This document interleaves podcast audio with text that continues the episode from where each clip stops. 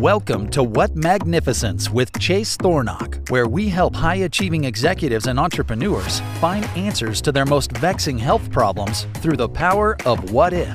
Now, here's your host, Chase. Hey guys, what's good and what if? Welcome to What Magnificence. I'm your host, Chase Thornock. I'm glad you're here today for the beginning of our super awesome mini series. So, over the next couple of weeks, we're going to be highlighting some different conditions that some of you out there may be dealing with and asking the question what if breath and cold could be useful for the thing that I'm dealing with, for my condition? And it's going to be fun. Today's discussion is all about diabetes.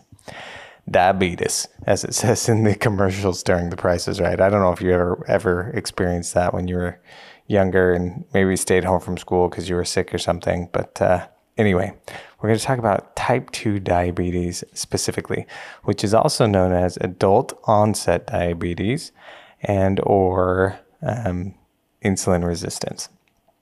So, what is what is that? What what's type 2 diabetes? So basically with type 2 diabetes what's happening is that your body is no longer responding to the to the messengers that, that are being sent via your blood. And that messenger specifically is insulin in this case. And what insulin does is insulin communicates to the cell to pull glucose into the cell.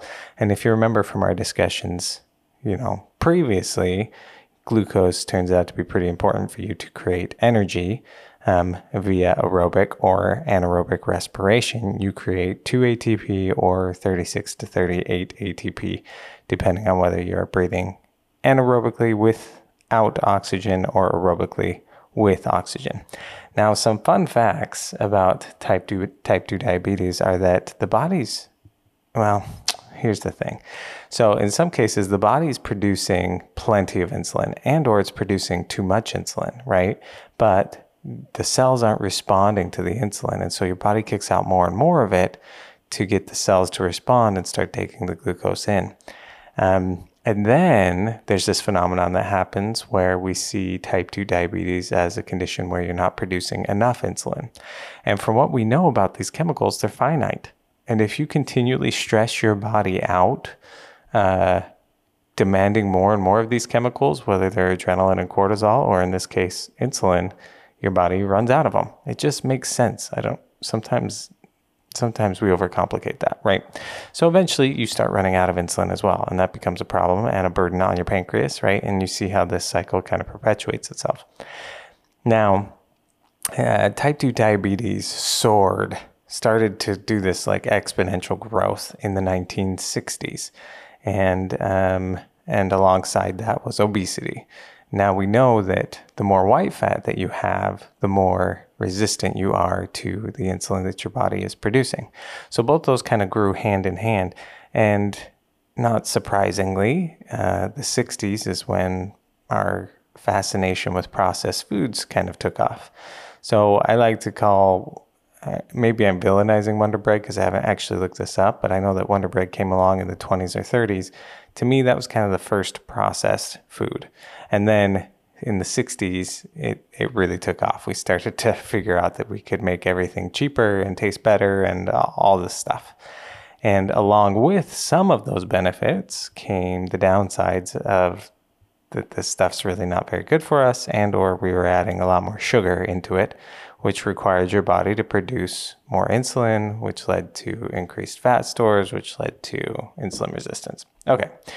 So how do we treat how do we treat type 2 diabetes now? For most people, when they are in those early stages of type 2 diabetes, the doctor will recommend diet and exercise. And those are really great things to help with type 2 diabetes. And then as the disease progresses, which in a lot of cases it kind of inev- inevitably does, then we start prescribing medications. And one of the most common medications that we prescribe for type 2 diabetes is something called metformin. Um, and metformin is in a category of drugs that uh, that we determine is really quite safe. It's been around for quite a long time, and it helps to increase your body's insulin sensitivity. Now, the pathway that it does this, we're still not quite sure how uh, how it does this. There's a few theories about what's going on there, but but let it suffice for you to know that um, that metformin increases your insulin sensitivity by about thirty percent. Okay, which is significant, and for some people that can kind of kick them out of that cycle um, and help them not need to receive insulin injections. Okay that's what comes later on down the road. If it's not well controlled through diet and exercise and metformin, then we start injecting more of that hormone into the body. Now, again, from what we know, is injecting more of the of the messenger chemical helpful helpful to you? Uh, yes and no. We've tried this, right? If you've dealt with an inflammatory autoimmune disease, you've done this um, possibly by taking a, a steroid like prednisone, right? Steroids just more of the stress hormone that got you to where you were to begin with. And insulin is more of the hormone that led to kind of this issue to begin with, right? The problem's not there. The problem's with what's going on uh, with your food supply when it comes to the insulin. So now here's the fun what if. Here's the fun what if. What if breath and cold could be helpful for your type 2 diabetes? Now, this was a fun one to kind of stumble upon, and I was talking to someone um, about it, and they were asking the question, you know, does this help? Does breath and cold help with my diabetes? And I was like, I have no idea. I have no idea if these techniques will help, right? I know that diabetes is classified as autoimmune. I know that it's, it's a dysfunction of the autonomic nervous system, but I don't know. So I looked it up. And here's the fascinating stuff. Okay, here's the fascinating thing after 10 days of cold acclimation. And the cold acclimation, again, I'll post I'll post the study here in the show notes. But the cold acclimation we're talking about is like people were wearing like shorts in kind of chilly air. So 10 days of doing that, their insulin sensitivity increased by 43%.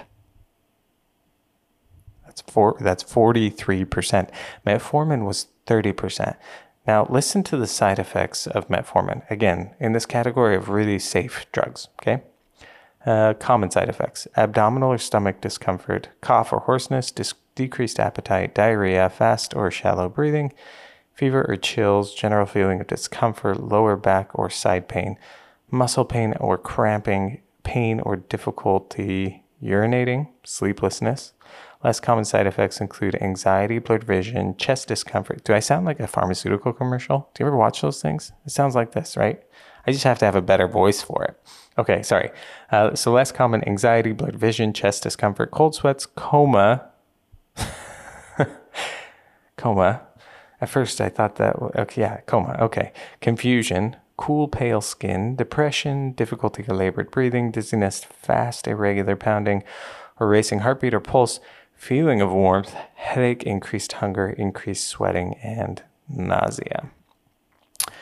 Wow. Okay. So that's, and then rare, okay, we should cover this. So rare side effects are behavior change similar to being drunk, difficulty with concentrating, drowsiness, lack or loss of strength, restless sleep, unusual sleepiness. Okay. So again, those are the side effects with taking metformin. And like many of our medicines, metformin was actually born from a plant. And then we took some of those compounds and thinking we made it better and less toxic, which we may have in this case with metformin, uh, we made a synthetic compound and this is what we get. And those side effects are what we get. And again, it in- increases your insulin sensitivity by 30%. 10 days of cold increased insulin sensitivity by 43%. And the method by which we, it, it does this is really fascinating. First, it increases your brown fat. Remember, brown fat is brown because of the concentration of mitochondria in it. Okay? Mitochondria are the energy producing uh, powerhouses of your cells. And remember, glucose is critical for your cells to produce energy. So now all of a sudden you've got all these mitochondria, all these new mitochondria to feed, your body adapts and it makes it more receptive to the insulin so that it can get glucose into the cell. Also, brown fat is directly inversely correlated with white fat. The more brown fat you have, the less white fat you have. And white fat is correlated with insulin resistance. Okay? Amazing. The other thing that we have seen happen is that when you expose your body to cold, it moves your insulin receptor to the outside of the cell. We see in insulin resistance that that receptor ends up becoming kind of collapsed into that cell. And so it's harder for the insulin to, to reach it. But now all of a sudden, when you get in the cold and your body says, oh my gosh, we got to get a lot of energy really quickly to warm ourselves up, it then moves the insulin receptor to the outside of the cell, making it more receptive to the insulin hormone. Pretty amazing, right? So, what are the side effects of cold? Well, we all know the side effects of cold. It is uncomfortable. You can shiver, right? Um, but to me, when I compare these lists, it's fascinating to me that this is a possibility and it's not something that we hear about. You just don't hear about this. Okay. So, your what if, if you're out there listening to and you have type 2 diabetes or you're pre diabetic, like the majority of Americans are, get into the cold.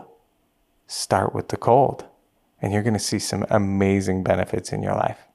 So, thanks for joining me this week, and I'm excited to talk to you next week about a new condition and how breath and cold can be useful for you. See you then.